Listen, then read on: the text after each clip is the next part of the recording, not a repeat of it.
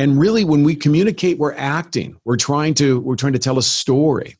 And the best communicators in the world know how to use the power of inflection, modulation, tonality, volume. And you know, look, all great skills begin with a desire, and that's the genesis. A question asked courageously, answered honestly, and lived authentically can change your whole life. For me, that question was how can I use what I have, what I love, and what I know to bless the lives of others? The School for Good Living and this podcast are one answer to that question. Hi, I'm Brian Miller. I know that the world can work for everyone, but that it won't until it works for you. I've created this to help you make the difference you were born to make. It's a series of conversations with thought leaders who are moving humanity forward. And in each episode, I explore their lives and the work they do. I also ask them to break down how they've gotten their books written, published, and read. This podcast is all about exploring the magic and mystery, and sometimes the misery, of the creative process. So if you have a mission, a message, and the motivation to share it, this podcast is for you. Welcome to the School for Good Living. Today, my guest is Nick Webb. He's an author and serial entrepreneur. He's founder and CEO of Leader Logic he worked with Fortune 500 companies to help them lead their industries in innovation strategy and customer experience design. He's also been awarded over 40 patents by the US Patent and Trademark Office. And he's the author of What Customers Crave How to Create Relevant and Memorable Experiences at Every Touchpoint. Nick is known as an innovation evangelist. Nick is a certified management consultant through the internationally accredited Institute of Management Consultants. He's also a Six Sigma black belt professional. Nick was awarded a Doctorate of Humane Letters from Western University of Health Sciences, where he also serves as an adjunct professor and the Chief Innovation Officer. In this interview, we talk about getting better every day. Of course, we talk about innovation, what it is, how to drive it, how to deal with it. We talk about disruption. We talk about the biggest risk to any organization. We explore the idea that anyone can innovate, that you don't have to be a genius, you just have to be willing. We also talk about what makes organizations great. We talk about three trends of innovation hyper consumerization, enabling technologies, and changing economic models. We talk about the power of emotionalized thought. We explore an idea called future casting. We talk about the biggest thing you can do to make sure customers hate you and how to avoid it or at least reduce it. Nick is an accomplished author and speaker. I asked him to share what he's learned about being an effective communicator, and his response was very practical. I think you'll find it useful. Oh, by the way, what his response in the Enlightening Lightning round regarding what he does to make his travel less painful or more enjoyable is really brilliant. None of my 80 guests have said anything like it. Nick is an inventor, Nick is someone who I believe truly deserves the title of next level thinker. As one example, I'll share with you the idea that there was a point in Nick's career where he made the decision that he would not write bad books. It's a decision I wish more authors would make, but the idea that that's even the kind of decision we can make seems invisible, as far as I can tell, to most people. But Nick's perspective, his experience, his insight and advice, I think is truly remarkable. You can learn more about Nick at nickwebb.com, N I C K W E B B.com, nickwebb.com, or goleaderlogic.com. I hope you enjoyed this conversation with my new friend, Nick Webb. Nick, welcome to the School for Good Living. Thank you. I appreciate it. Yeah, it's good to see you. Nick, will you tell me, please, what's life about? wow, that's a big question. Well, you know, actually, it's interesting. I, I am enjoying the benefits of what I like to call age onset lucidity. As you get older, you begin to realize that making lots of money is easy, but the hard part and the tricky part is making a difference. And in uh, a book that I'm working on right now that'll be out in 2021, I, I sort of cataloged all these amazing lessons that I learned from Native American chiefs, metaphysicians, psychiatrists, philosophers, Southern Baptist ministers, Scotland Yard detectives. And, and I begin to realize as I referenced their teachings to me is that there are really sort of three things that create an amazing life. And I think the first one is is that as Coué said in the 1920s that everything about life is about our own evolution, is about the authoring of our own self, the authoring of our evolution. And so he believed that every day, in every way, you should get better. And I, I find that I am most happy when I am in noticeable evolution, solving problems, figuring out new things. You know, people ask me, well, Nick, you know, you've got over 40 patents. Why do you invent? And the answer to that question is because it invents me back, right? And that's what's beautiful about endeavoring and exploring and being inquisitive. So I think that the answer to that are these three principles that I learned in heyday. And that is that in every day, in every way, your life should be better. You should be authoring your own evolution. Secondly, you need to wake up every day. And as you look at your feet, sitting on the floor, getting out of bed, you should make sure that your day that you have planned ahead is a mission that matters. You know, so many people are involved in being busy, but they're not involved in a mission that really matters. And then the third thing that I learned about what life is all about is that the only missions that matter are missions that are in the service of others. And so, if you think about it, if every day in every way you're getting better to create the tools and systems and processes to serve a mission that matters, that's in the service of others, that may be the answer to that question. It sounds easy. right. Yeah. yeah. It, it's a beautiful framework. What I wonder as I hear you articulate that is where, if at all, does enjoyment come in? Because I think it could well, be get on that track of serving others, but be kind of a martyr about it. Right. Well, so I believe that we come equipped into this material world with a dashboard. And the dashboard has a green light, a yellow light, and a red light. And it turns out that when we are in pain, we are probably not in on purpose right? And i you know the, yesterday i looked at my watch and it was 8.30 and i'm like how did that happen? I don't want to stop. I'm having too much fun right now right? And and so if you're in that place when i speak i i, I it's so frustrating to me because i feel like i only had three minutes can i have a few more minutes right so the the universe tells us through pleasure that if you think about the central nervous system in our body is designed to let us know if we're injuring ourselves. So if you hit your finger with a hammer, it will immediately create a pain signal that tells you to stop hitting yourself with a hammer. Yet we receive these kinds of pain signals in our spiritual and human experience, and yet we don't pay attention to it. The the so you know so happiness is very much in, in fact the subtitle of how high of heyday is how to make every day the best day of your life. And you do that by being in pleasure with being lost in your own evolution in a mission that matter. The missions that matter are pleasurable, right? Serving other people is the ultimate form of pleasure. So I think it's easy. Now, there are people that look at their work of making money. You know, a lot of people focus on making money, making money, and they believe that's that should be their mission. But if your mission isn't connected to the service of others and it's just about making money, chances are you'll receive pain signals from the universe. At least that's been my experience. When I when I feel unhappy and I don't have pleasure, it probably means I'm off purpose. I I think you're absolutely right.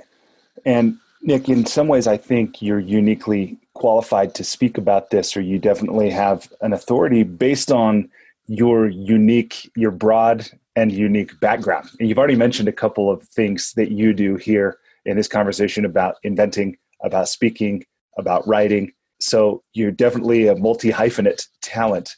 but I wonder for those listening, if you'd be willing to share when you meet someone new, or maybe when you're introduced from a stage, how do you like to be described, or how do you how do you typically describe who you are and what you do? It's funny. The the other day, I think it was well, the other day, a few months ago, we were at a at a sort of gathering, and I had my family with me. And a person came up to me and says, "So Nick, what do you do?" And I said, Well, I'm an adjunct professor. I'm also a chief innovation officer for the largest health science university in the country. I'm a best selling author. I'm an inventor. You know, I said it not in such a self promoting style, but I basically described what I did.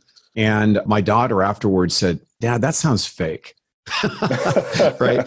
And it sounds fake to me sometimes too. Like, how is that even possible? Right? So, you know, to me, I, I really, to, to, to me, I'm an explorer. I, I, my purpose in life is to wake up every day and learn. I, I am, uh, that is my jam. I wake up every day to explore and I push buttons and pull knobs, much of which I should not be. I mean, if you, but you know, my history is kind of interesting. I was born and raised in San Bernardino, California, which I believe is the, the one of the most dangerous cities in California. I remember, you know, hearing at school of kids, you know, regular to being stabbed on the way to school. There was uh, riots. Uh, it was a it was a rough place, and continues to get rougher today. And my parents were the working poor. My dad repaired refrigerators. My mom sold classified advertising for the LA Times, and there were seven of us living in an 800 square foot home in a very very bad neighborhood and in school, I struggled until finally, when my brother and I were 12 years old, they uh, brought us to the principal's office, called my mother to the office, and proclaimed that I hate to tell you this, but your kids are severely mentally retarded because we did so poorly in school. And, uh, you know, that was pretty close to being the bottom to have an authority figure who, by the way, never asked me even a question to come up with that, that educationally handicapped diagnosis it was pretty pretty rough right? And and then i began to realize that i do have a different way of seeing the world. I'm a visual learner.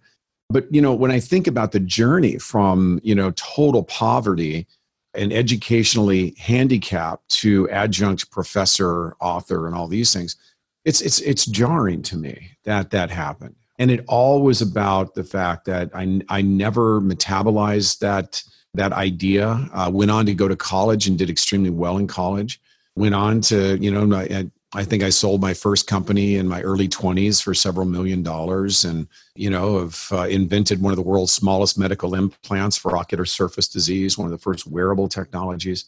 So I think that, you know, for me, the journey was really circuitous, bizarre, but it, it changed my perspective for, for me today when I look at my personal self definition is I'm, I'm just a, a very, very enthusiastic learner we moved from California to Scottsdale, and in a matter of three weeks, I learned every plant and every reptile and every insect and every everything. And you know, it that's that that's the kind of and I and I think that's the, the the key to a lot of people that succeed. They they are really really interested in looking at the operational system of life.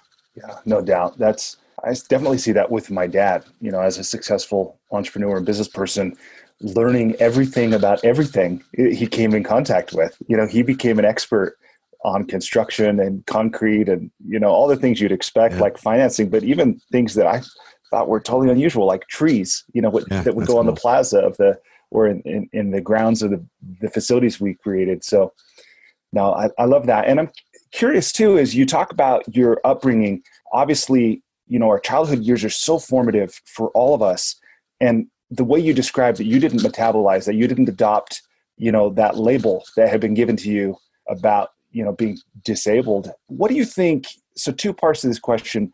What do you think or how did you avoid internalizing that? Yeah. and two what changed between the time like what allowed you to be a great student by the time you reached college but not so good prior to that yeah, well, I think that the not good student part was me listening to somebody who wasn't a very good speaker that were telling me things that I feel like most of the times I probably already knew. I didn't have a view of the chalkboard, I had a view outside the window, right? And to me, it seemed like a horrible clerical job to go to school. And I have an interesting petri dish here because I have an identical twin brother. And he too, on the same day, was also proclaimed as educationally handicapped. He went on to graduate from college very successfully and now owns a multi, multi million dollar company that he's having a blast with and impacting the world and, and has ran that business for decades. Wow. So I, I think that my brother and I talked about this recently. I think that what it is is that it never made sense. I mean, you know, you, you it just never like you've got to be kidding me, right? Like i don't you know you're you you know this i'm listening to a teacher that can't even articulate a sentence. Yeah. And you're judging me right? And so i think the thing was it just never occurred to me that they could have possibly been right. And unfortunately for a lot of kids and i see this with add and adhd and all of the, the diagnoses you know drug companies love to find things to to give people medicine for. Yeah create and, subscribers uh, the, yeah right Yeah, and the, the bottom line is, uh, thank God they didn't do it to Einstein, who would have easily been diagnosed as a as a, you know I, am in good company. There's a great book called The Mind's Eye. It turns out that uh, Winston Churchill and Einstein, Edison, they all very much had the same pathway. You know, they were considered to be imbeciles. And in the work that I do, you know, people think I'm a Harvard graduate and I was raised at the country club. I don't know where they came up with that because that was not my that was not my journey but i i think that the less the takeaway from me was that that never ever let somebody else determine your value yeah. no matter who you are yeah that, that's powerful and in this book the mind's eye is this david hawkins or is this a different mind's eye I hate to say it. Uh, I hate to say I can't remember. There's actually three books, I think, and I can't remember the author of this one. But uh, actually, a, a world famous ophthalmologist gave it to me and signed it and said, "Nick, this describes you." Wow. which was a real honor because I had a lot of respect for Dr. Freeman. And but yeah, I think I, I think that the, the everybody out there has incredible worth. Everybody out there has a unique and special value that only they can bring to the universe.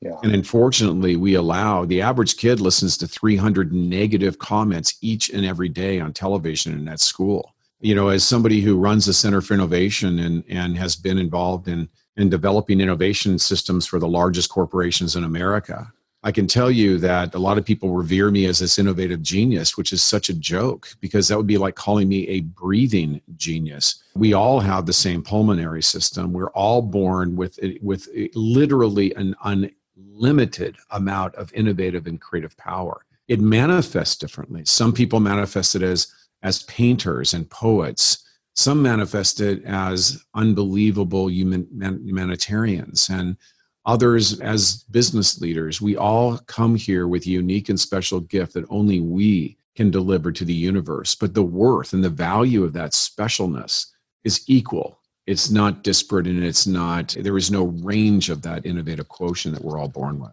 I think I think that's such a beautiful perspective, and it's it's not one that I had always believed, mainly because it hadn't occurred to me. You know, it just seemed to me, oh, some people are geniuses, you know, and they're or they're superhuman, and they they have a gift that makes them so different from the average human being or different from me. But i love what you're saying and i've come to believe it and to share it as well. But i know you know not everyone believes it. Not everyone subscribes to this idea which of course makes it very unlikely that they will discover it and live it. Yeah. so the question i have for you is let's just say that somebody's willing to try that belief on and say okay i haven't found it yet. Maybe i'm in middle age. Maybe maybe i've missed the boat what do you say to somebody who hasn't found it and maybe is skeptical about whether or not it's true that they have this their own innate unique form of genius what do you say to them and how how could they go about finding it yeah, right. Well, I'll tell you the reason I decided to start this journey of Heyday, and Heyday I love because it's the first book I've written in my life that didn't have a commercial shipping address, right? Mm-hmm. When you do the kind of work I do as a consultant and as a speaker and a person that owns businesses, and especially in the work I do in healthcare, you know, at the end of the day, you're writing because it's part of your commercial brand and, and it has a shipping address. When I wrote Heyday, it was really about, again, impact. What can I do to take these learnings that took me from educationally handicap and poverty to wealth and success and happiness? And the answer, the answer really was in this, these, these various teachers that appeared in my life and they were they were they came from very unusual places. And i'll tell you a story that started this. I, I was traveling to miami florida and i sit next to a gentleman middle-aged i would say early 60s and um, he had sold one of his cars so that he could have one of his used cars so that he could afford a first class ticket to go to his high school reunion and I had the opportunity to to listen to uh, Jim talk the entire four or five hour flight to Miami, and it was really interesting. His entire discussion was about when he was 18 years old and he was the quarterback and he was extremely popular and he was dating the prom queen. And at that time, he had a brand new Chevy, whatever, right? And it was uh, everybody could not believe that he had this beautiful car. So he was a star athlete he was uh, dating the prom queen. He had this great car. And, and in fact, to this day, every weekend he goes to these car shows and leans up against his 57 Chevy or whatever the thing is and talks about back when he didn't suck, right? That's really unbelievable. And he spent his whole life in retrospect about talking about that back when he was relevant and back when people when, when he felt good about himself that's the that's the heyday concept that i talk about is that we have to remember that we you know we're no longer crawling on the floor. We no longer need diapers. We are always evolving. The problem is is that we we fail to believe the limitless ability to evolve. We all believe in evolution but we have to get to the to the believing place that our our best is ahead of us. And and that's why i dissected it into these three principles that were brought to me through these various teachers is that are you getting better today? Are you better today in every way? Is the mission that you're on today does it matter? Jim worked at a lumber yard that he started at after high school passed on college got promoted to a manager then became a store manager and that's where he peaked and it's it's just i think that that story of jim lives with so many people. You know when did i look at people and i feel like asking them when did you decide to give up? When did you decide to stop authoring your own evolution? When did you decide to stop impacting favorably others? And it's not about wealth and it's not about financial success although that oftentimes is a derivative. It's really about our ability to believe that we're here to do something special. And that's something that's very personal that has to be emotionalized. And it's hard to say. Sometimes, unfortunately, psychiatrists say that often it comes from what's referred to as meaningful consequence. In other words, you know, somebody uh, has, uh, you know, living a mediocre life, they're drinking, they hit a tree, they almost die, and they sit in the hospital bed. And that meaningful moment was a strategic inflection point for them. So most people get there through adverse, meaningful consequence, unfortunately. Yeah, I, have definitely recognized that in, in my life and in the coaching I do. You know, this this common experience seems you know it's almost maybe universal human experience that pain really is the universal way of getting our attention. Yeah, and that when the pain is bad enough, we'll change. But it's perhaps the wise among us who don't wait for that painful event or that meaningful consequence. Right, right, I yeah. Like, because what like most that. people do when the red light goes on in the dashboard, they immediately go under anesthesia in the form of drugs and alcohol or even in the form of compulsive behaviors and all kinds of other self destructive behaviors. Again, the universe wants us to be happy. There's a great work, book written by Paul uh, uh, uh, Pilzer, I believe his name was, years ago, 30 years ago, maybe.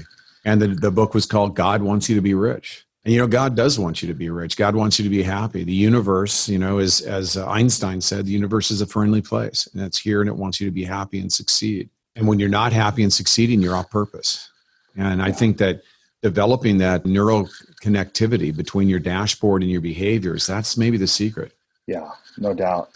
Well then that question you asked that's so powerful when you look at someone and you ask when did you decide to give up? I remember when we met and you spoke to to our company. You talked and you were talking about innovation. You talked about these three things that organizations do and it certainly resonated with me about yeah i think people do that too about yeah. they either give up Right. They keep on doing what they've been doing or they innovate.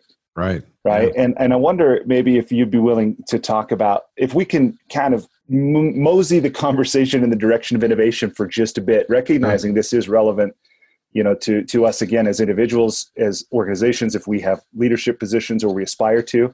Would you be okay if we kind of absolutely? Cool. So, you know, I think that, that that's the one thing I learned. I have a best selling book out right now called The Innovation Mandate. And in researching, you know, thousands of companies over a period of three years, and the executives that work there and the leaders that work there, what I realized is is that a lot of people rather they may not wake up and proclaim that to their wife, "Hey, I just want to let you know, honey, I've decided to give up today." Right? So what they do is they give up quietly, but they give up nevertheless and they quit. They either physically quit. I mean, right now, believe it or not, and there are executives that are so afraid of of disruption, of the things that are changing around us, that they have decided to quit. And they've either quit by retiring or they've quit emotively. So that's where things get really, really bad because when you quit because you're not willing to evolve, that's when you, de- you develop you know, what I call developmental stasis, where you are in a suspended state of self and enterprise evolution the the second phase is legacy and it's the it's the most insidious because what I see all the time, especially with organizations that have been the, the, the, biggest risk to an individual and the biggest risk to an organization is not failure, it's success. because in success, we're emboldened to believe that our legacy system will get us to where we need to go, despite the fact that the changes that are happening are logarithmic. They are changing exponentially. They everything about the economy, especially now in the middle of a global pandemic, everything is changing. Everything is changing. We will come back to a post C19 economy. And the post C19 economy will mandate organizations and individuals and entrepreneurs to be expert innovators. And the good news is, is that anybody can do this stuff. You don't have to be Einstein. You just have to be willing to do what's necessary. And that means stop believing that you're not living on a burning platform. Stop believing that the stuff that's going on outside your red brick building isn't relevant to you right? Stop believing that you will not be disrupted because you will. Legacy is a absolute major problem because again it's easy like you know i do a lot of work in higher education. In higher education it's always been the same and so it's always going to be the same. Well it turns out according to the late clay christensen you know as much as a third of universities will be bankrupt in the next 20 years. Look at healthcare. 25 to 35% of hospitals will be bankrupt. Healthcare, and I have a book coming out this September called The Healthcare Mandate, and I have a documentary film that I'm really excited about called Fixing Healthcare that'll be out this fall as well. And so when you, you know, the, the, the legacy part is something you must be, you, you, the, the key to all human and enterprise improvement and change is one very simple concept.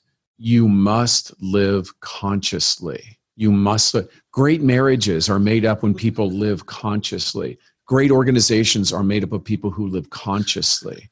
Being conscious means paying attention to the environment around you and having an openness to morphing and changing and innovating. But the three phases are giving up. That's probably 10% of most leaders and companies. 80% are doubling down on legacy, which is the status quo. But only about 10% will innovate. And these innovators will say, this is irrelevant. I'll give you some real practical examples. We have an optometry school in my university. Are optometrists a thing? Maybe not, according to Opternative, where you can go online and actually get refracted with your iPhone. Why do people love it? Because consumers love when you eliminate friction. Think about Eargo. Eargo likely will destroy audiologists. Think about PillPack that's recently been acquired by Amazon. Probably will destroy the pharmacist pharmacy register people that are we have a pharmacy school at my university every pharmacy school in the country has reductions in people wanting to be pharmacists because we don't know that pharmacists are a thing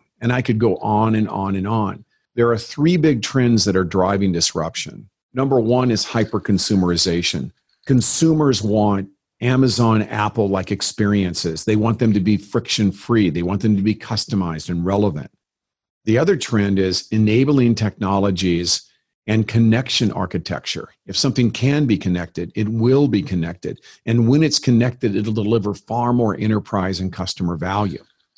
And the third one is we're changing the economic models completely and totally. A great company like Lemonade, you want to get renter's insurance? They can set you up in four minutes. You got a claim? They can allow you to file a claim in just six minutes. Their website is beautiful. And what you see when you go to the Lemonade website is stark because it's not what you see, it's what you don't see, right? It's like when you open up your iPhone box, it's not what you see, it's what you don't see a 900 page manual of how to fix error codes because there are no error codes ever. Yeah, it just right? works.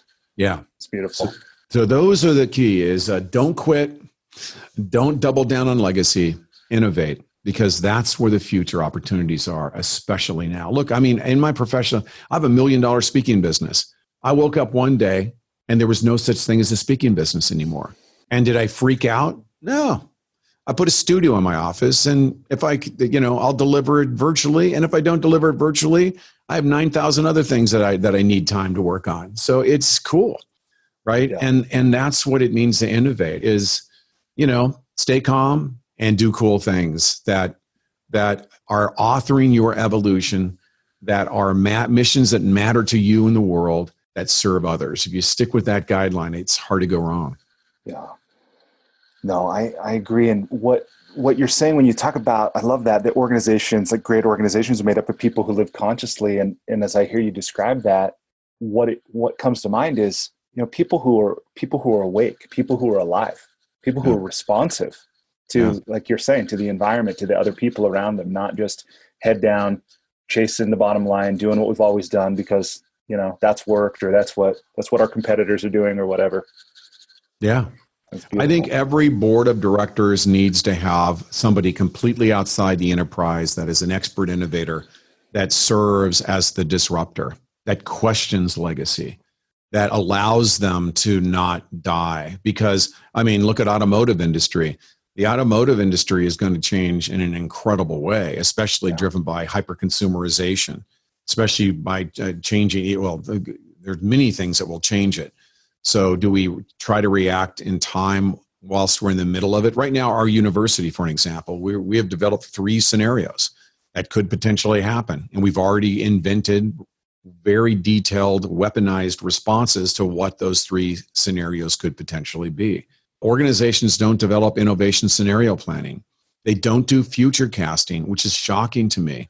The truth of the matter is, there are that, that it's like having a telescope and looking out into the into outer space. You need somebody that has the telescope that can look at that distant planet. But you you need to look at these signals that are beyond your current environment of your day in and day out operation so that you can take those disparate signals and aggregate them to understand their meaning to your future. The best organizations in the world that, that are living future readiness they have that they have developed a future readiness strategy and future casting activities right?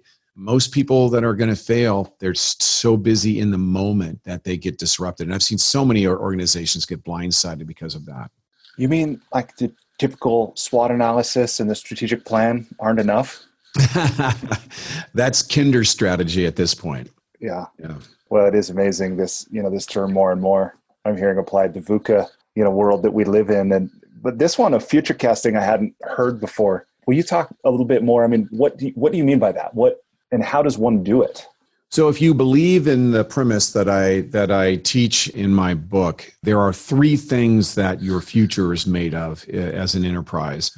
One is the incredible change in the way consumers see the world. In my best-selling book what customers crave I, I, spent five years writing that book, and it was I learned so much about where we're heading as consumers. So, what are consumer? How do consumers expect that experience to look like? You know, five years from now. Well, we can we can look at those trends. You know, I'll give you some examples. If you take a look at organizations that get it, like Apple, which is the most profitable retailer in the world, what they have done is some pretty interesting things. First of all, Apple knows that the biggest thing that makes customers hate you across all customer personas is friction. Friction is the killer. It is absolutely the killer. So, what is the best thing that you can do to eliminate friction? You hire a bunch of people that can help the customer. Duh. But you know, go into another major retailer, and I won't mention any names, but go into a major electronic retailer and try to find somebody, not just somebody, but somebody that actually knows a product it's impossible, right? I was at a big box retailer and the person actually handed me the box to read it so that I could, right? So no. that so eliminate friction. The other thing that Apple does is Apple politely probes you because they want to know your persona. Once they know your persona, they have pre-invented the perfect experience for you right so what we so people want that experience they want an, an, amazon experience where you know they they they can eliminate risk by looking at the hyper influential community of people who have bought products. So they can say wow that you know it has a, a 4.5 star review. I think this is a safe product to buy. And they now use ai algorithms to be able to make sure that there is authentic uh, community ratings. So I, I mean the point is is that consumerization is changing very very fast. There should be in future casting you have to have a consumer trend track what are what are what are the the disruptors doing? How are they leveraging journey mapping? Every or every company has five touch points a pre touch moment, a first touch moment, a core moment, a last touch moment, and an in touch moment. Those have to be architected perfectly across a range of about four to six personas. So, consumerization is the best thing that you can do to anticipate changes. Yeah. So the other one is what are the enabling technologies and what do they mean to our industry? You know, what does uh, you know the connected consumer? How do how are they going to view our product or service differently? What how is AI going to impact it? Is 3D an issue? Is immersive VR an issue? Is is is is, right? How are all these really, really powerful enabling technologies going to impact my industry in the next five years? And then lastly, what are the economic trends and value trends that are changing that we need to build a thought process around? So, the best brands in the world that have safety, because you have to start there. I mean, growth is part of this as well. But just to batten down the hatches, you need to have a future casting and innovation activity that looks across those three tracks across consumerization, or what I like to call hyper consumerization, across enabling technologies and connection architecture, and lastly, new value and economic model. So much comes up for me when I hear you describe this. And the first thing that comes up is I look at our business is I think about especially you know where we sell a lot of automobiles every every year you know more than 100,000 new and used cars a year and how you know business globally and i think maybe particularly in the united states was already so short term focused you know quarterly results you know right. and year over year where in the auto business 30 day cycles are are everything yeah and to talk about even 5 years out you know and the the urgency and the responsibility of running an operation you know a single dealership with 80 or 100 employees and and how busy those leaders are already to think what you're saying makes perfect sense to me you know to be able to stand back see the big picture you know figure out how can these things how will they connect how can we use them when they do what's going on in you know consumer behavior and things like that. Yeah. So just acknowledging and, and I think that's probably why you say every organization needs someone. Not that everybody should do all this all the time, but that there's somebody who's performing this essential function and probably the whole team from time to time having these conversations. Yeah, right. Right. And and then this other thing that I love about what you're saying too, like with these five touch points and customer customer journey mapping, where when when I heard you speak, you talked about how, you know, there's these two kinds of innovation. There's the stuff that is the obvious. We think about new technology, you know, new inventions, but there's also new business models. Yeah. You know, as right. and that's as every bit, of course, is is real and valid. And for a lot of organizations who are maybe in this legacy mode or this, you know, they're they're being carried forward by their momentum, that right. it hasn't even occurred to them that hey, you have a customer journey, or your customer is having a journey. Is it the one that you want them to have? Right. know? And, right, right. and I think that's really such a powerful place for leaders to look for whatever competitive advantage, greater service, more profit. You know, right. if they just become aware of what they might have been previously unaware of. But that's back to what you were saying about great organizations made up of people who are living consciously. That's it. And it's it's easy, you know, on 30 day cycles. Like for an example, during my presentation in Hawaii to your group, you know, there was a question like, well, why don't you like net promoter scores? Well, because yeah. they don't provide accurate information, right? Yeah. I just bought a I just bought a side by side Polaris, and they sent me one of their their their questions right after the purchase. That's interesting, but you know it's not nearly enough to be able to determine what that experience is like because the net experience has to do with their first oil change. It has to do with you know what their experience is like through finance and all of these other uh, disparate touch points across the, the, process of purchasing a car. That you mentioned new economic models. I think Carvana and some of these other things are these are signals, right? Mm-hmm. Carvana is not going to take over dealerships, but these are signals. And these signals tell us uh, when we futurecast the way in which we need to, where we need to be. There are, there are, in, in healthcare, you know, you can die from a stroke, and you, and if you die from a stroke, it was either from a variable risk factor or non-variable risk factor or a combination of both. The reason that organizations die is they die from a combination of variable and non-variable risk factors. A non-variable risk factor for automotive dealers, and I do a lot of work in that space, is the fact that autonomous vehicles are going to have a major impact. This the the the, I, the fact that millennials see cars as a Uber app the fact that you know there are many other fa- uh, factors that adversely impact automotive dealers that are non-variable risk factors we have little control over that the ones that we do have control over is competing in a in a disruptive marketplace And I still, it's funny to me. I just did. Uh, I'm doing some research on this right now. So I went to five dealers, and and to the still, if I can get you that car today for for a 100, are you kidding me?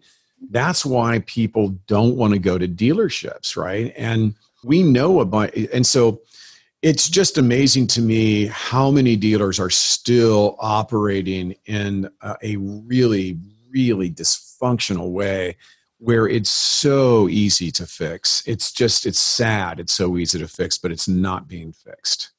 Let me switch gears for a moment on the, what might might be the last question in this in this section before we go to the enlightening lightning round. Maybe. You talk about something that I've seen in my experience lately when friends communicate with me, but we're seeing you know also much larger in society, which is this phenomenon of asynchronous communication. Right. Right? And and i don't know if you have this or if this is maybe you know people even younger than me.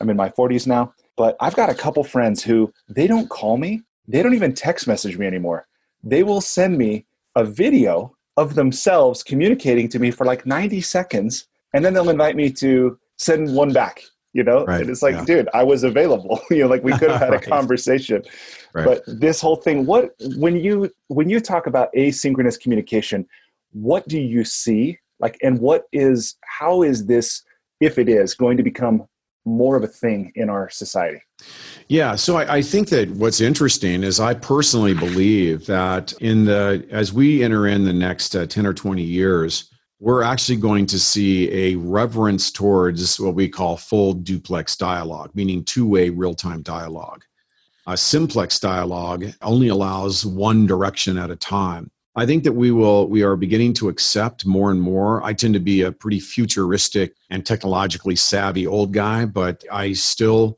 have seen that if you take a look at where we can move people, where we can make the most amount of money. There was a study that was done back in the 1950s where they they looked at the first graduating class of Harvard for their MBA program. And I'm, I may not remember this completely right, but this is generally the the, the tenor of the of the study is that they found that they divided these graduates into these various categories the analyst you know ones that were really thoughtful in terms of analytical you know the process oriented persona uh, there's maybe another you know scientific persona. And then they had the communicator. And the communicator is a person that was was able to not just put words together but was able to use inflection and modulation and tonality and was able to move people through spoken communications. By far well over 90% of all the wealth and prosperity accrued to the communicator. And I don't believe that that's changed. And I think that just because a lot of people like asynchronous dialogue and they like to use these other channels, I think that at the end of the day, we will see. I mean, take a look at it from, a, from another perspective. The new computer system is the, the OS of the spoken voice, right? We are yeah. moving. If you think about the cavemen and cavewomen days, you know we begin by making grunt sounds that represented demands or requests right and then those turned into spoken language and then those turned into written language. And then that turned into the democratization of written language through typewriters and printer presses. And then we decided to to to sort of institutionalize language through code and we created dos right? So we started to code the language in the 1980s and then when Apple came out with the computer mouse, we were able to point at little iconic symbols and we started to communicate through pointing. Then we decided let's take that on the road and we created smartphones where we could thumb the icons to have complex commands. So if you take a look at the evolution of communications, it's going to go from grunting to talking to writing to typing to printing to coding to pointing to thumbing back to da da da talking. Talking is the richest way for we humans to be able to communicate. And that's why Amazon and Google and Apple are looking to embed voice in every technology. As we start to move towards 5G technology and the libraries and the computing power continues to grow, we'll have natural, real spoken dialogue with machines and things, which will make thumbing and texting kind of weird. It'll be very old fashioned and not very relevant. I do think that speaking that speaking may be command driven and may wind up doing different things. Like, you know, tell Mike I'm going to see him at four. You know, and just got an email from Nick. He will, he's going to see you at four, right? So it may move it around, but at the end of the day, spoken ling- language is the future. Now, there's another thing I talk about in my book, What Customers Crave, is remember that we no longer live in a physical world. Mm-hmm. We live in a blended world. Mm-hmm. And the blended world means that, according to Google, they refer to it as micro mobile moments. We experience our world through a combination of our physicality and our engagement with a connected device. I'm not going to go into a restaurant until I Yelp it, right? I'm not going to go down someplace I don't know where it's out until I map it. I'm not going to, I'm not going to, I'm not going to, right? And so, like, take a look at Waze. Waze uses social community and hyper communication and, and collaboration to be able to tell people where to get people get places in a real human thinking way more than the one dimensionality of a map so i do think it, it, we will continue to move towards blended experiences but stay tuned. Communication through human voice is where all the wealth and all the prosperity will accrue. Oh yeah. I i see that already you know in my in my six year old where you know now she's starting to read and she can type. We we've given her an iPhone almost as long as she can hold one. It's kind of an experiment in what a human being can become, you know. And I know we're not the only ones running this experiment, but right. she before she could type on this thing, she would just tell it what she wanted to see, you mm, know. and it was so funny for me to watch this five year old at the time. Yeah. Hey, hey Siri, find Cookie World C videos, you know, and all this. it's really, but I, th- I think you're right oh, that's funny. And then that activated my my Siri just saying that right here.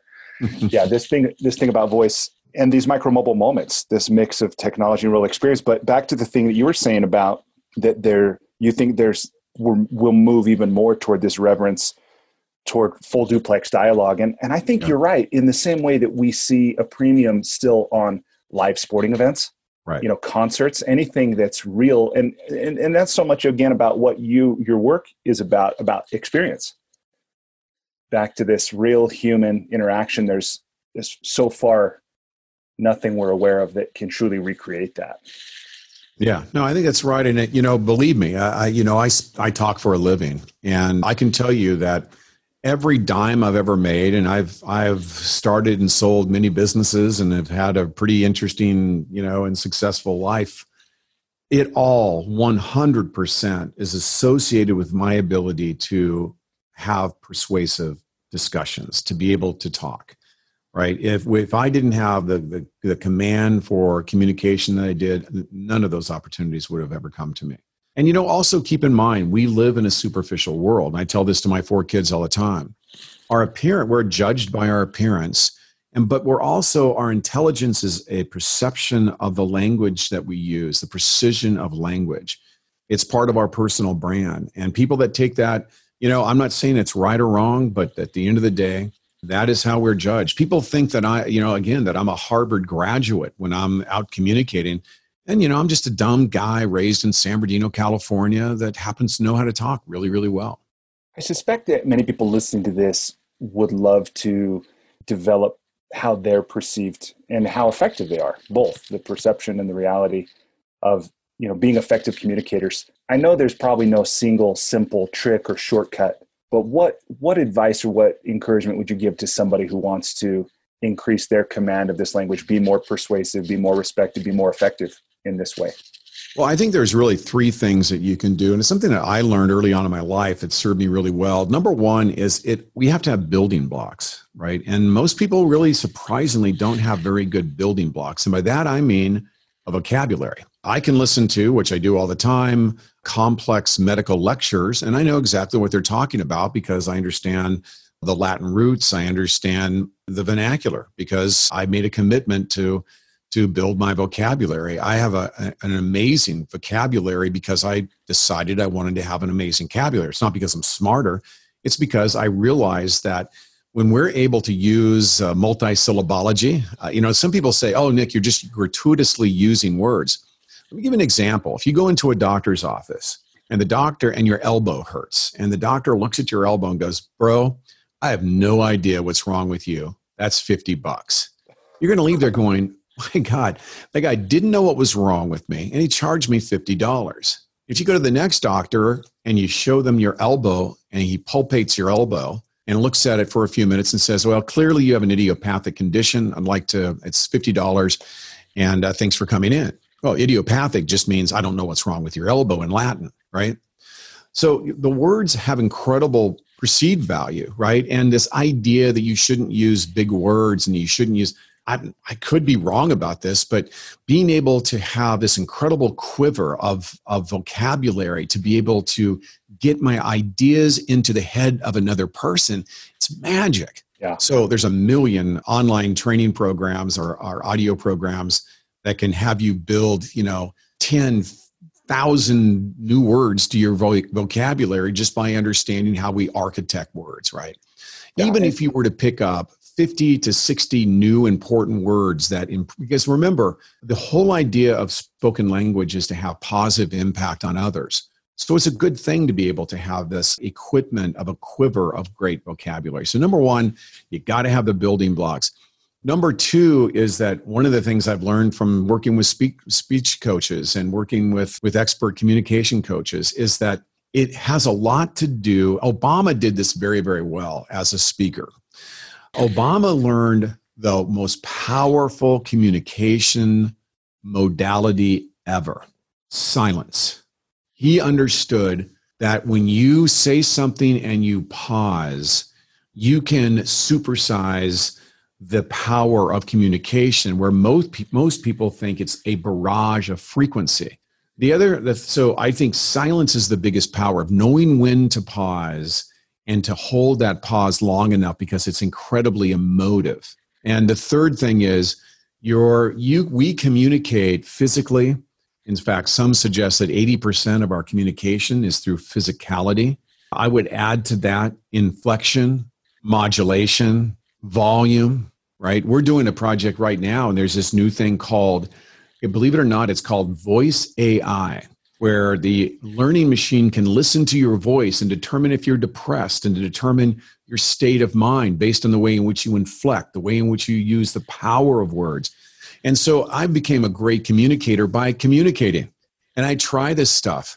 And really when we communicate, we're acting. We're trying to we're trying to tell a story.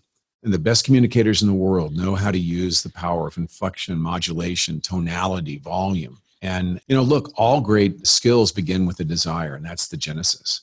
No, thank you for breaking that down. That's that's really valuable. And that reminds me too, as one who's always loved language. You know, I was I was an English major, I was an Asian studies major, and and I did what you're saying about I've still got the dictionary, which is very archaic now, but you know, this physical thing that every time I'd learn a new word, I'd circle it with a red, you know, pen and make a game of it. So yeah, I, I, I love that.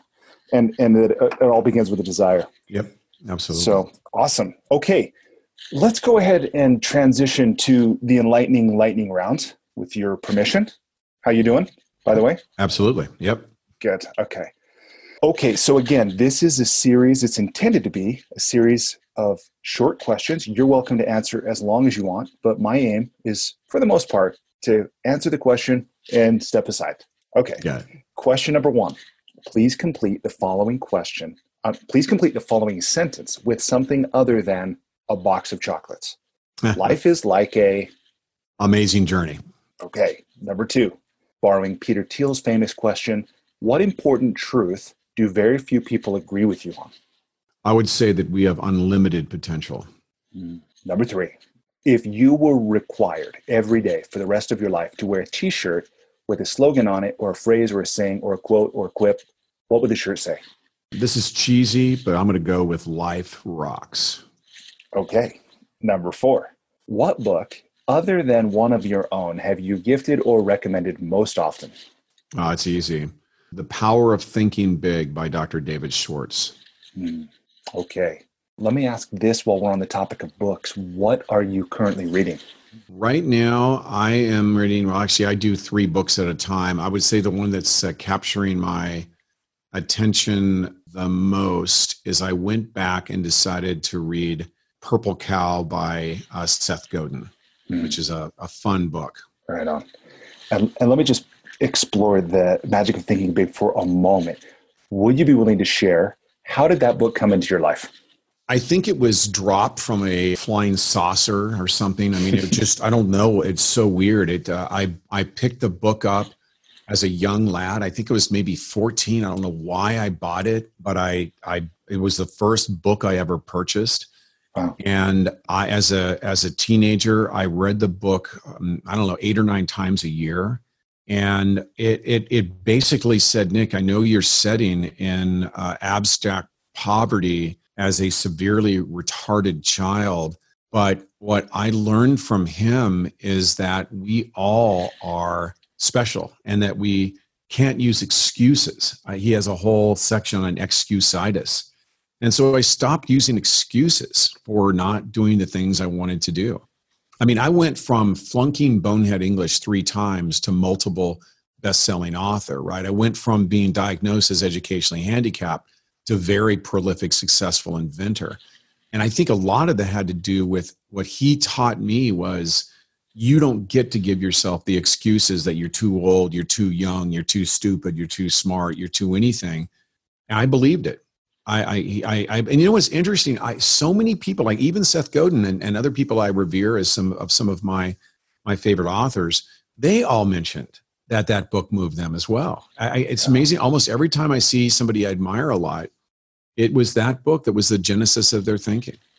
Yeah, that that book definitely comes up a lot in these in these conversations. That and of course, Think and Grow Rich. Yeah, and the other book that is probably the most common uh, response for my guests is um, Man's Search for Meaning. Yeah, I'll tell you. There's another thing. I was in a really weird part of my life, and my brother went to a book uh, to an antique bookstore, and I was trying to decide because one of the things about me is, you know, is that I sort of have so many things on my buffet that sometimes I get I get caught up to decide which one I should allow to have my attention, right? And and sometimes I malent over that for a while, and and uh, and you know when you do the weird stuff that I do, you also are questioning: Is this the best use of your time? You know, does this make sense? So I was in one of those places some, gosh, thirty years ago, and my my twin brother had gone to a to an antique bookstore, and he brought back this very very tattered small book that he said it just caught his eye and thought I might like it. He didn't even open it up. And the name of the book was The Power of Conscious Thought by Charles Wesley Kyle.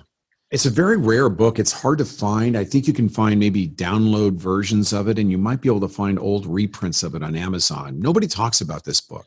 But I was so, I actually got in my car and I spent three days uh, going to San Francisco where his offices were back in the 20s. I kind of get a jam because it was such an, an impact on my life.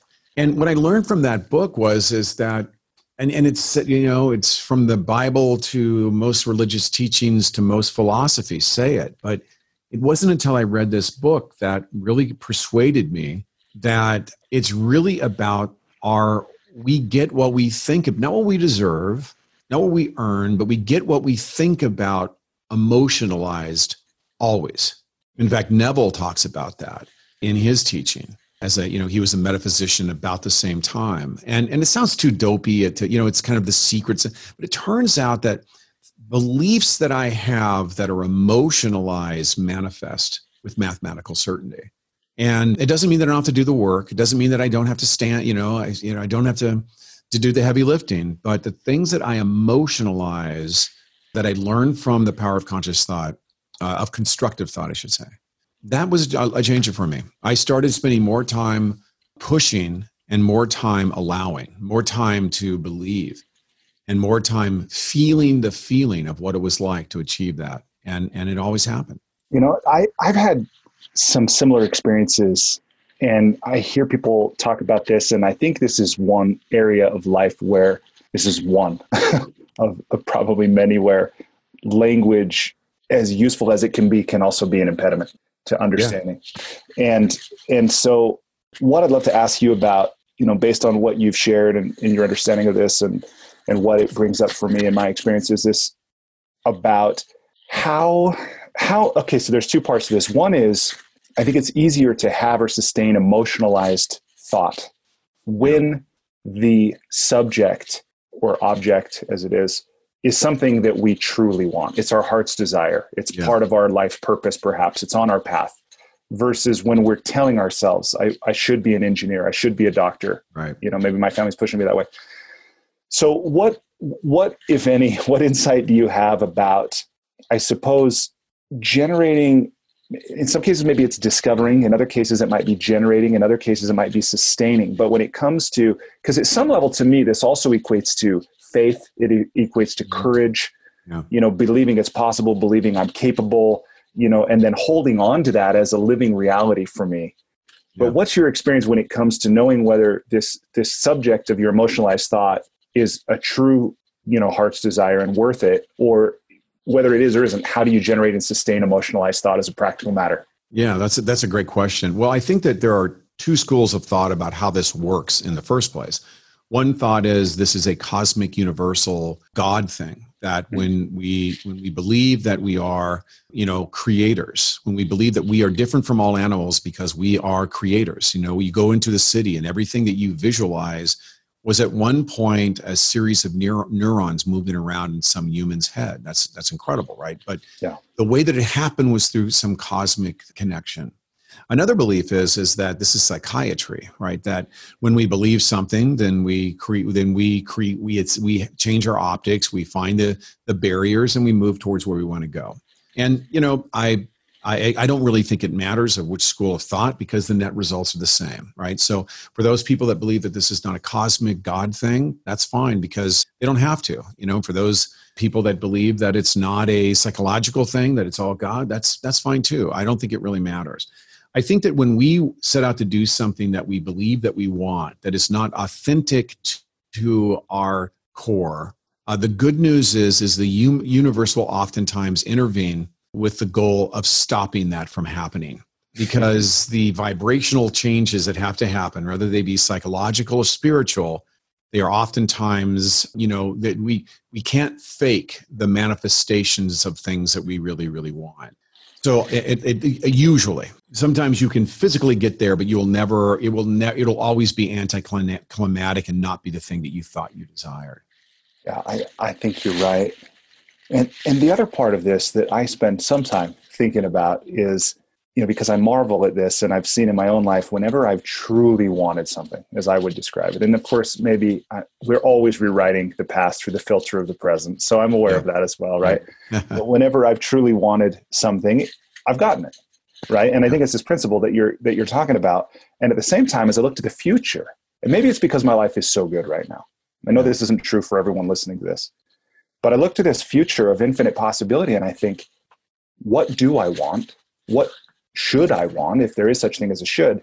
And then when I listen to the injunctions of many great spiritual teachers who say, drop all thoughts of the future, you know, drop the mm. future completely or work with no thought for the fruits of your labor.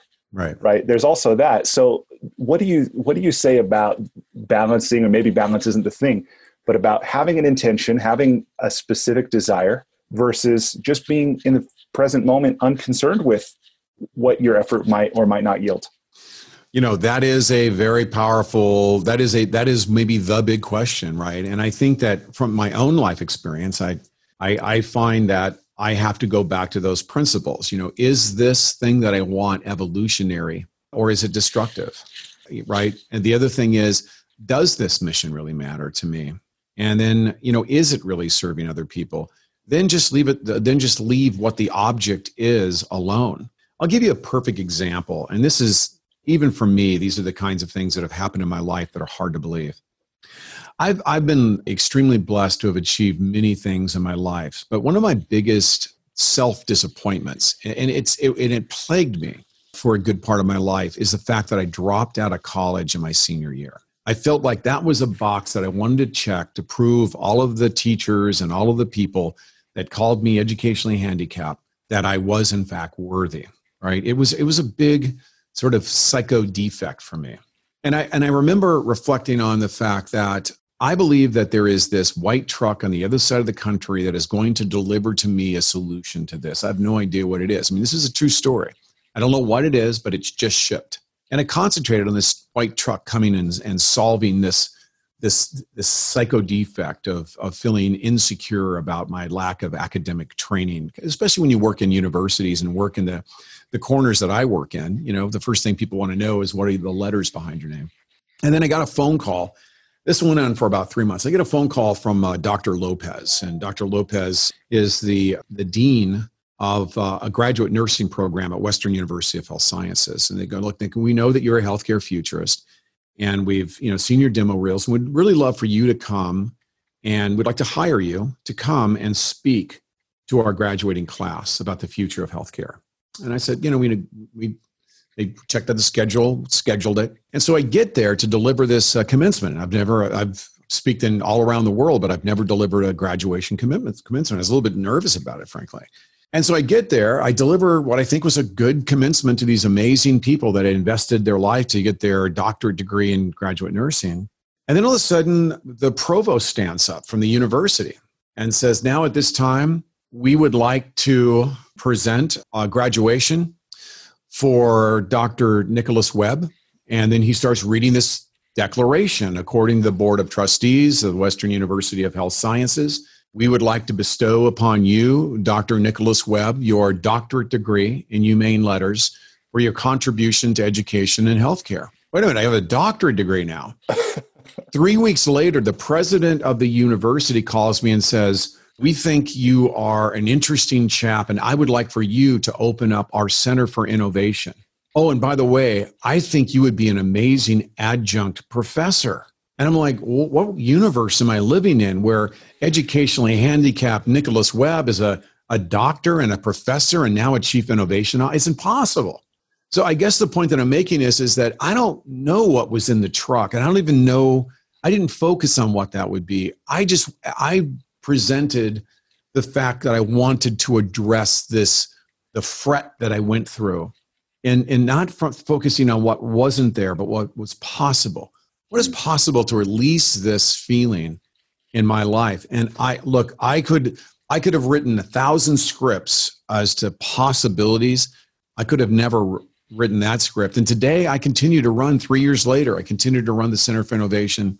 I have an amazing team.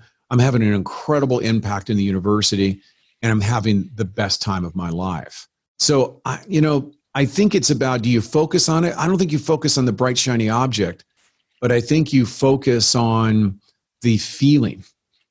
Uh, you know, I, one of the things I've learned as a professional speaker, they'll never remember anything you said, but they'll probably remember the way you left them in terms of how they felt. And that's what I focus on. Yeah, that's awesome. Well, and congrats on that degree, by the way. That's a really neat. I make really my kids cool. call me Dr. Webb, by the way. as as you are well entitled to. Right. That's great. Okay. These are the great conversations that sometimes emerge from the enlightening lightning round, despite my intention to keep the questions brief. Yeah, right. I'll try to be so more brief you. in my answers. No, that was fun. that was really fun. Okay, number five. So you travel a ton or you have. Yep, What's one travel hack, meaning something you do when you travel or something you take with you to make your travel less painful or more enjoyable? One of the things I realized is that there was a point in my life where I had to ask myself, does the pain of travel is it greater than the pleasure of speaking? Right? And that's an analysis I think that every professional speaker, I mean, I speak at 70 events around the world. And so what I realized is I had to create door to door journeys that took away friction and pain. And so what I, uh, you know, I've lived from, I moved to Scottsdale, Arizona a year ago. I've never driven to the, to the airport. I have a car pick me up. I walk right through clear. I go right to the first class line. I sit in the front of the airplane. Now I know this sounds elitist. My, my only point is, is that in order for what I was finding is that the package was getting damaged in shipment and I was the package, mm-hmm. right? So rather it's getting a car service, rather it's whatever, whatever, look at the door to door journey and try to, in advance, figure out ways to reduce the pain. I, will give you an example. One thing I see every time I see people running through the airport because they didn't get there. I tell my kids, and they can they can they can tell you recite this in their sleep. I'm always early, but I'm never late. I'm never running through the airport freaked out that I'm going to miss a plane. So I think journey map your experience when you travel. And when you do that, you will find that you can find lots of ways to remove friction and pain.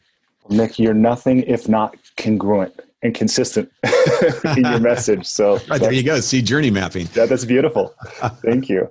And, and by the way, in nearly 100 interviews, no one has given that response. That's really, that's oh, really is that right? Yeah, that's yeah, that's great that is next level thinking. Okay, number six.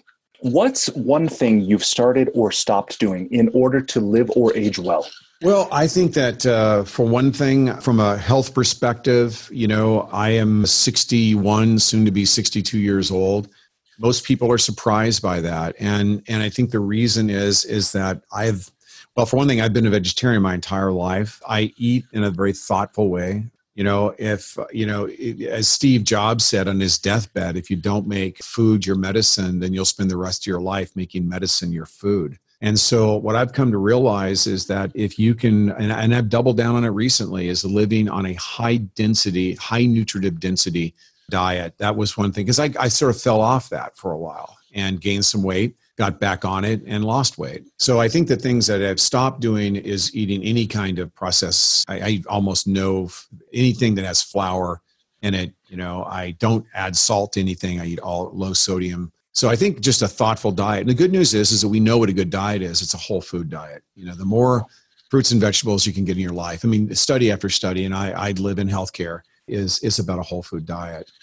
I think the things that I, have started to do is I've started to, from a, a, fitness perspective, I added a standing desk. Very rarely do I sit down. So most of the time I'm standing up. And there's one study that suggested that if you stand all day instead of sitting, it's the same as running a 5K every week in terms of additional energy. And if you study robotics, you can see that one of the problems with uh, humanoid type robotics is that they use a ton of energy not to tip over right? And people spend a lot of energy, uh, caloric energy, trying not to tip over because they're constantly correcting. So standing was a, uh, and there's a great website called juststand.org that has a lot of really interesting data about the amazing impact. The other thing is I found, and this is maybe just a statistical anomaly, I found that I in, started inventing more the day that I started standing. I, I, I became, I, I didn't go into the couch potato space and became more lucid and energetic. Also, when I do Zoom calls, which I do all day long, I present differently when I'm standing versus sitting. I, I come off completely different. I'm more energetic, and and uh, it feels right.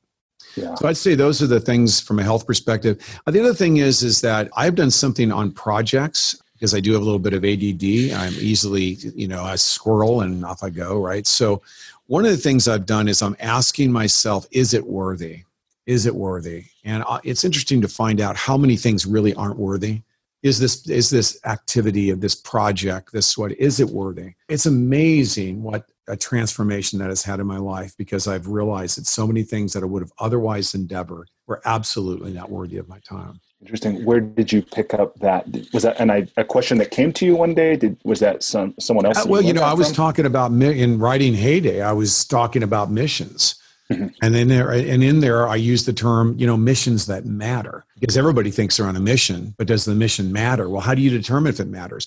Is it worthy of you exchanging your time on planet Earth for? And it's mm-hmm. amazing when you put it to that standard. Not always, uh, you know, not usually, right? Yeah, yeah. Time for sure is and yeah. energy. These very personal, non-renewable resources. Absolutely right. Number okay. Number seven. What's one thing you wish every American knew?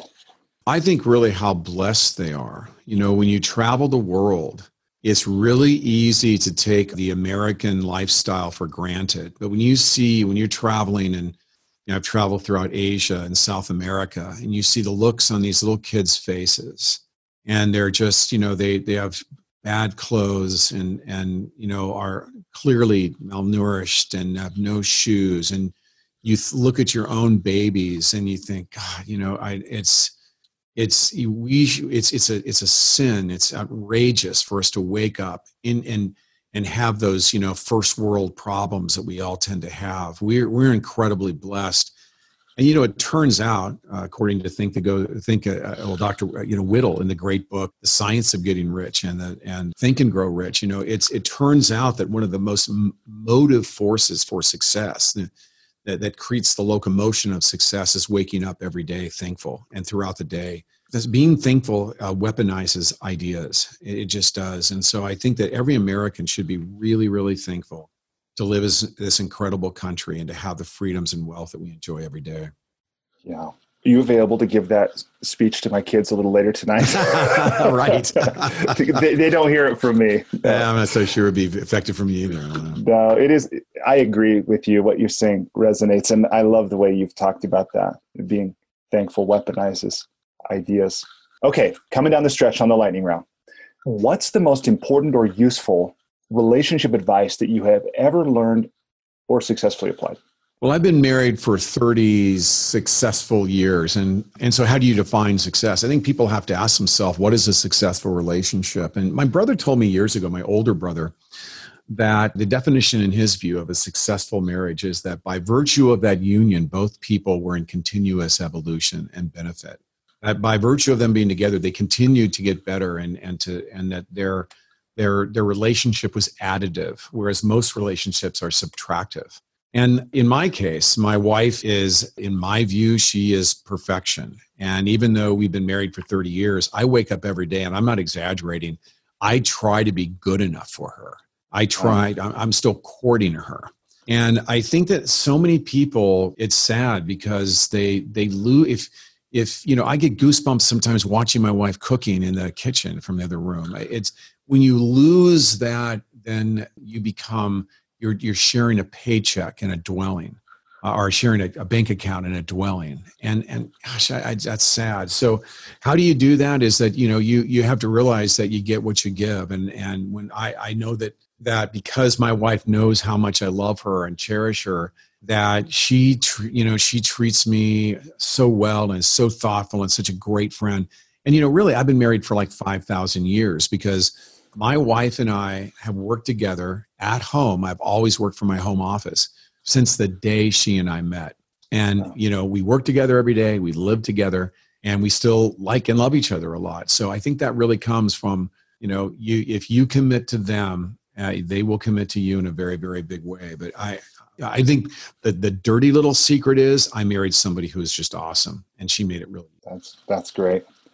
Well, it sounds like a bit of luck and a lot of work and great awareness. Yeah.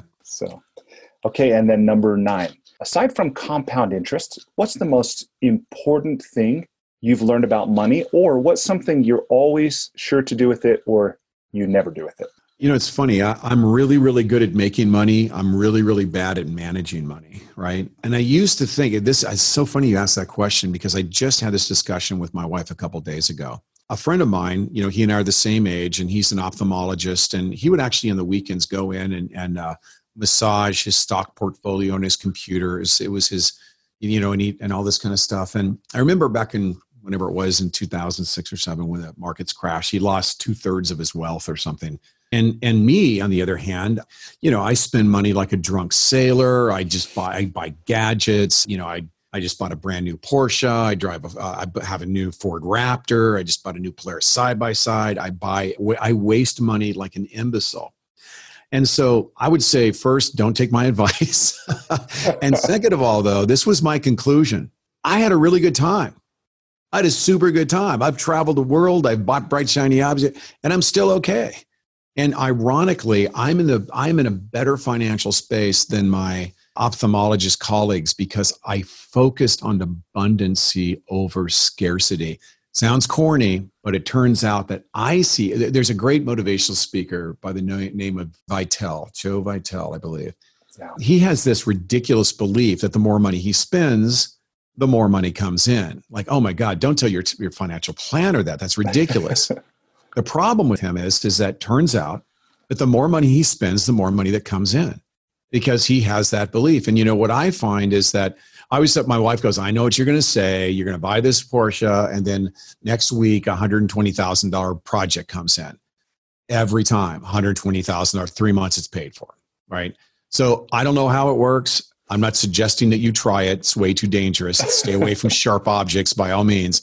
But for me, I have found that the the best way for me personally, I mean, obviously I have some disciplines because I have the adult supervision of my wife. But I find that if you focus on money from a scarcity perspective, these people that are constantly save, save, save, for what? To to make sure your parents have a uh, your or your kids have enough money for a fancy burial. I I, I don't I don't know. I, my philosophy on this is probably all screwed up, but I will tell you this: is that I have had an incredibly really good time wasting money and I know that's not good financial advice, but I will tell you it may be good life advice. I don't know. Yeah. Well, if it works for you, it works. right. that's it. So that's great. Now, by the way, that's one piece of advice that I strongly suggest people don't take. I'm just, I'm just being honest. Yeah. well, there's something to be said for anyone sharing, you know, his or her experience fully and authentically, yeah. and, and you're doing that. So that's great.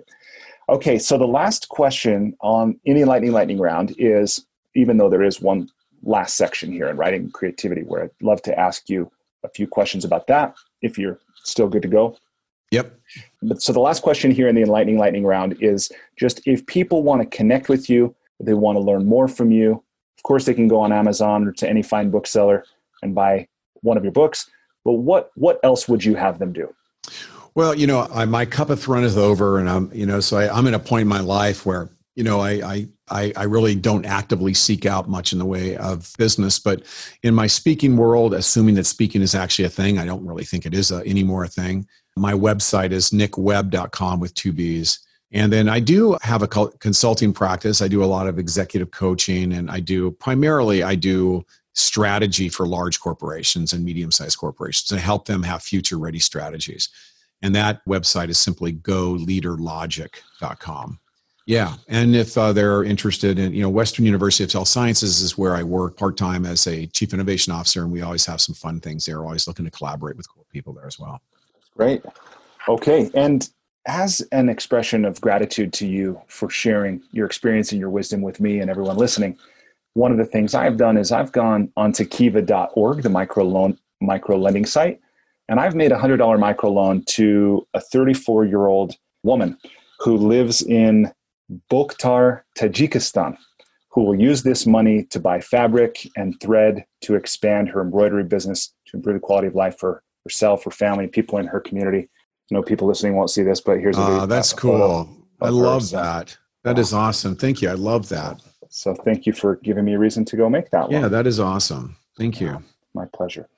Okay, so the last part of the interview here, I just want to ask you a few questions about the creative process, about writing, maybe one or two about marketing and promoting a book.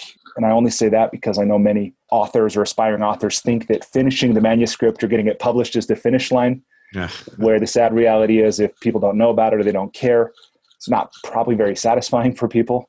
But let me start by asking this is this is maybe a big question, but you can answer it in any way that feels right to you. You've written now more than five books. You've published five, right? You've mm-hmm. got you've talked about a couple more, the, fixing healthcare, heyday. So many writing is clearly a big part of your life. Yeah. What habits and routines do you have when it comes to writing? Well, I, listen, I've written really bad books early in my life. And after, you know, with things called Amazon reviews, there's nothing more painful than somebody talking about what an imbecile you are. So about 20 years ago, I decided to stop writing bad books, right? And you know, it was interesting. Uh, somebody once asked Seth Godin, you know, how is it that you've become a multiple, you know, if I'm remembering the quote correctly, best-selling author? How do you keep on being a New York Times best-selling author? How is this even possible? You know, what's your marketing trick? What what what uh, do you use? Social media? Is it omni-channel marketing? I mean, what do you what do you do at PR? Is it? Uh, he goes, uh, kind of in disgust. He responded, "I write really good books, right? So the secret to being a successful author is writing really good books, right? I think that a lot of people think it's a project, but it it it, it is art, right? You you're producing something that has to be exquisite, especially in a time of what we call hyper influential communities. In other words, people who read books and talk about those books on things like the Amazon review, right? So you start by by really you have to be willing to be committed to writing a good book. I find that most good books are like a country western song, are like a, a they're like a a bumper sticker. You know, take this job and shove it. Then you have the 15 ways to quit your job, right? So I believe that the hierarchy, because I'm very programmatic, you start with your with your country western song or your bumper sticker title, and then you break it down into actionable items. That to me, but but you have to begin with a really really good novel. What people want is novel, a brandable novel differentiated proposition, right? When I what customers crave, the name itself was uh, like, what do customers crave, right? It's a, that's a that's a provocative title. What do customers crave? Because that's really what it's all about, right?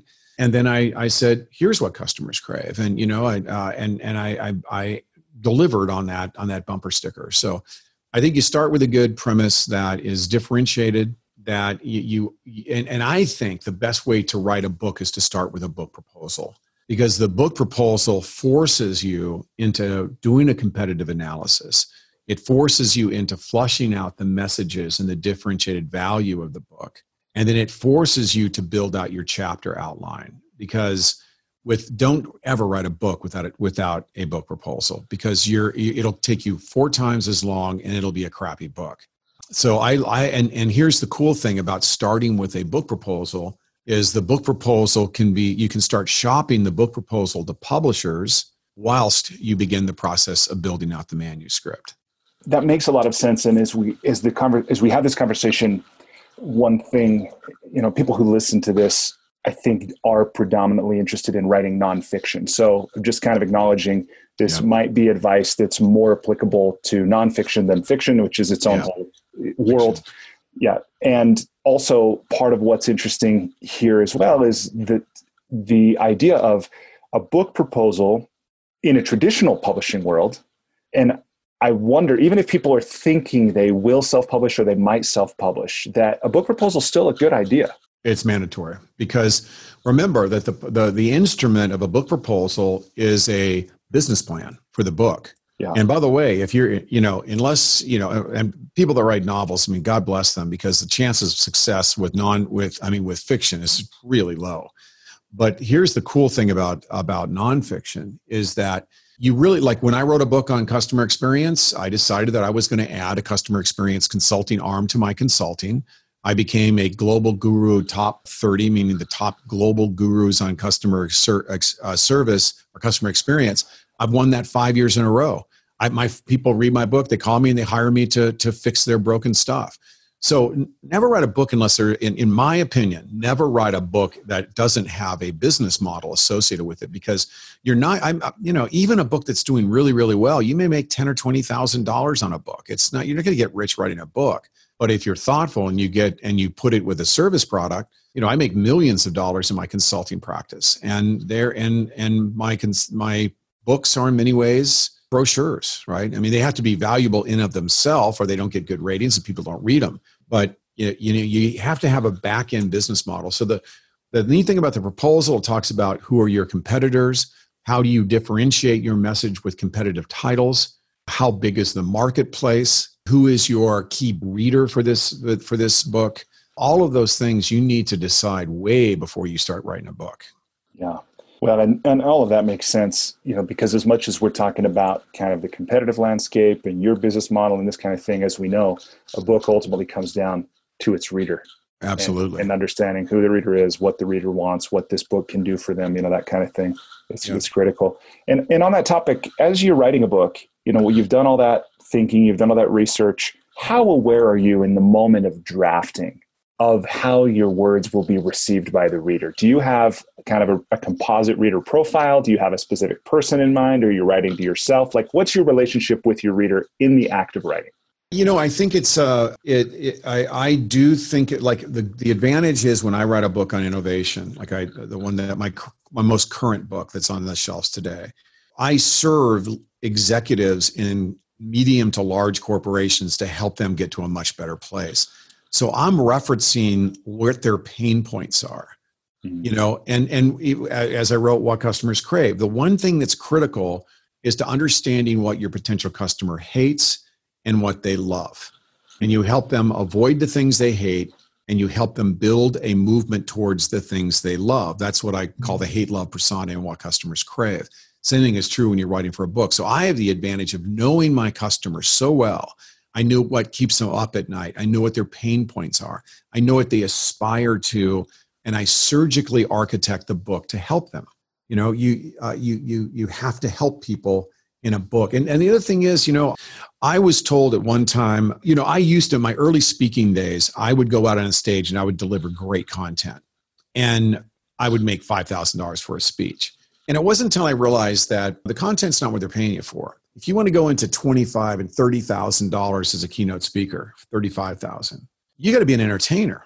And I would say writers have to realize that if that this has to be stories, examples, evidentiary support, right? The biggest mistake people make is that You know, if I I want customers grab a good examples. You know, take, take for an example the company at X, Y, and Z. What is in? How does In-N-Out Burger do this? And how does this? And Right. So people want they, they want you to take them on a journey. Just because it's a nonfiction doesn't mean that they want to be. They they, they want a journey. And what I do in the way I architect my books, I always leave everybody with a takeaway at the end of each chapter. I've always done that, and it's very well received. But don't think that you can content vomit and get a good book out. It's not that easy the difference between those books that do well and in fact i would argue like I, I, I, although i like seth godin i think his book the dip for an example it was a concept that went on way way too long and i never you know I, I he could have done it in a paragraph but he didn't.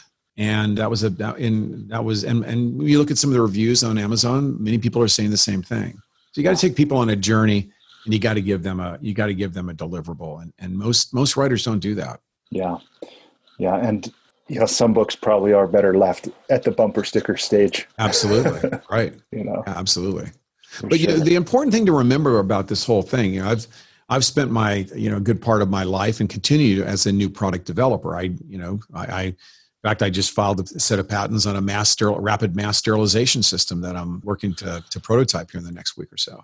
So, you know, I, I, I can tell you that this is a new product development activity. And in new product development, we do a thing called stage gate analysis, where we take a look at three things. Is there a need, problem, or opportunity at the top of this pyramid that your book is addressing? Is there a need, problem, or opportunity for that book? Is it do people need this message? Is there a problem that you need to solve? Or is there an opportunity for you to bring to to address a topic that could serve other people? The other one is can you make it? right? If you're not, you know, and that's called the build. You know, can you build this thing? You know, if you're if you're not likely going to get published and getting published is hard today, then do you have thirty thousand bucks to be able to print this thing and typeset it and get it uh, text edited and so on? And then the last thing is, can you sell it? You know, is there a market for it? Do you will will your pedigree as an author allow you to compete against Malcolm Gladwell and others? Right. So it's the need. You know, is there a need? Can you build it and can you sell it? That's the triangular assessment that we use when we look at developing any product, and books are of no exception. Yeah, it's interesting to me how books are. They are in some ways very much an art form, and in other ways they are very. It can be very strategic and very tactical. You know, and it's this blend that when it comes off right, it really is magic. It is, yeah. You know? Well, like on Heyday, most people do New Year's resolutions. I do birthday resolutions, and I take my birthday resolutions extremely seriously. Whatever I say I'm going to do on my birthday, I always hit it. And I was setting up at a resort up in Sedona, and I got up at three in the morning, which I do most mornings, and I went up to the to the area. I watched the sun come up, and in a period of four hours, I wrote the entire book proposal and a good part of the first three chapters. Wow. And uh, so completely different from anything else I did because it came from the belly, right? It came from from my experience. It didn't come from research. And uh, you know, you read my books, and there's you know there's a ton of research associated with them. With this, I didn't have this is these are the lessons that these great teachers taught me, and I'm going to share this story with you. And so books can come to even the same author in in different ways. You know, sadly, everybody dies with a book in them, and that's unfortunate because books are a instrument that we use to positively impact other people. I think everybody has almost an obligation to write that book. This is what we're here to do. Yeah. No, I, I think you're right. And, and hearing you say that now reminds me, not sure who it's attributed to, but that idea of whenever anyone dies, it's as though a library burned down. Yeah, right. I think Brian Tracy uh, yeah. yeah. Yeah. There's so much noise. There's so many things competing for our attention today. So much is personalized and on demand and, you know, new technologies that didn't exist even a few years ago. It's harder than ever to get noticed. I think that's my experience, many people's experience. What's your experience when it comes because one piece of advice, you know, as I look at what people have been saying for the last couple decades at least, when it comes to writing, getting noticed, getting your your work out into the world, is to have a platform. Yeah. What's your thought about a platform? How do you, if you do, go about consciously building or maintaining it? I think the key is, and I actually, uh, I, I could have a huge platform as an innovation thought leader if I just did innovation. Mm-hmm. I could have a huge platform in customer experience if I just did customer experience. I mean, I've got a, a fine platform My problem is I really do have attention deficit disorder. I can't focus on one thing for too long until I get bored. But I think the key is two things. One is that it is said that the universe loves a specialist. And if you're looking to be the big the business thought leader, forget it. If you want to be the HR thought leader, now we're talking. If you want to be the IT thought leader, now we're talking. But even more, the IT security thought leader, right? So today to build a platform when everybody is connected and uh, and and and connections and channels are ubiquitous to succeed to build a platform you must be committed to granularity you must be committed to granularity. It is really hard to get a big platform in a big space, but you can get a big platform on a granular space without a lot of money. And that mean and and the, the thing is is that they say success isn't what you do, it's what you do consistently. Building a platform is the same thing. You know, you it's and and these things are inexpensive. They, they do require time. You know, build a YouTube channel, get a halfway decent webcam, have something meaningful to say in a very niche area and day after day sharing it on social channels you will build that platform. Just like seth godin said about writing good books you have to deliver good content. And here's a tip that i find that works extremely well. When you're building a platform there's nothing better than video. And if you're going to use video make it no more than four minutes long. And if you're going to use video make it one of these things because the Google and the YouTube algorithms love this. Do a list or do a how to video for every one of them. When you describe your video, say how to drive growth in the middle of a global pandemic. How to, how to, right? Are the five things that everybody needs to know about successful publishing, or even go more granular, the five things that everybody needs to know about building an integrated internet security strategy in a medium-sized organization right? The more the more granular you get and the more consistent they are to that granular narrow rail that you're going to stay on the faster you become a thought leader. And the good news is is that these slivers these small granular rails can be extremely lucrative and you can quickly become a thought leader in one. Interesting. And i love the way that you're describing describing that. Thank you for sharing that let me ask you this knowing you've written a large volume of words in your life, what are the qualities of a great sentence and how can we write more of them? Well, I'm a little, little intimidated about answering that question with a English major. Um, but I'll, I'll, I, so I probably can't speak much to style, right? But I, I will tell you that, you know, there is, and I've learned this as a speaker and as a writer. It's one thing to say words it's another thing to get those words into the brain of another human being. And to do that, in my experience, they have to be quippy and they have to be stories and they have to be, you have to weaponize them with, you know, when my dog recently needed to take some allergy medicines, believe it or not, we couldn't get him to take the pills. So what did I do? I wrapped the pills in bologna, right? So, to a certain extent, we have to wrap our content in bologna. I don't mean that in a fake way. What I mean by that is that we, they need to be delicious and ingestible. So, I'll do, a, you know, I could do a portion of a chapter on enterprise innovation that says broad based methodologies of implementing innovation in a large enterprise. Or I could say, let's make innovation real, dot, dot, dot. No, seriously. I like the second one better. Yeah right? So I, I think that when we can do stuff like that when we we make things approachable and fun and quippy and and we can and we can use storytelling that's the best way i think to architect uh, a book. It's a series of if you read the best and most successful authors from malcolm gladwell to seth godin to any of the contemporaneous uh, best-selling authors they they it, it's a it's a really good rhythm. It's a good song. It's got a great beat it has a redundancy, but you don't see the redundancy. It's just it's entertaining. That's the hard part. You, you, if you're delivering content, you will fail. That's, that's easy. Content's easy. Delivering with style, humor, stories, that's a little harder. Okay, so final question here is what advice or encouragement do you leave with anyone listening who's either still in the starting blocks on their own creative project or they're in the belly of the beast? Yeah. Well, you know, uh, Les Brown, one of my favorite speakers and authors, famously said, "Anything worth doing well is worth doing badly." And I think the problem is is that we we get into a point where we have perfection paralysis, where we think that we start immediately thinking it's got to be perfect or bad things could go wrong. And I find that the number one reason that people fail in innovation, in writing, in business, and even life, the number one reason that people fail is they never really start. They don't pull out of their driveway.